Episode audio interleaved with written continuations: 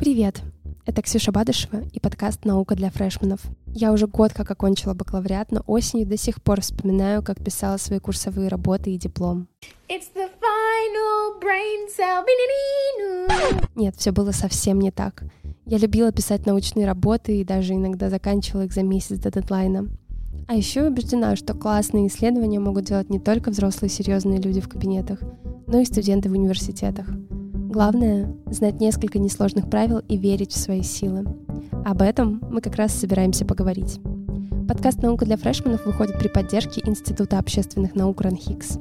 И он — это инновационное подразделение президентской академии, в котором студенческие научные инициативы поддерживаются с первого курса. Вместе с экспертами Института общественных наук мы разберемся, как выбрать тему, найти источники, экологично общаться со своим научником — в общем, сделаем так, чтобы research вызывал у вас азарт, а не стресс.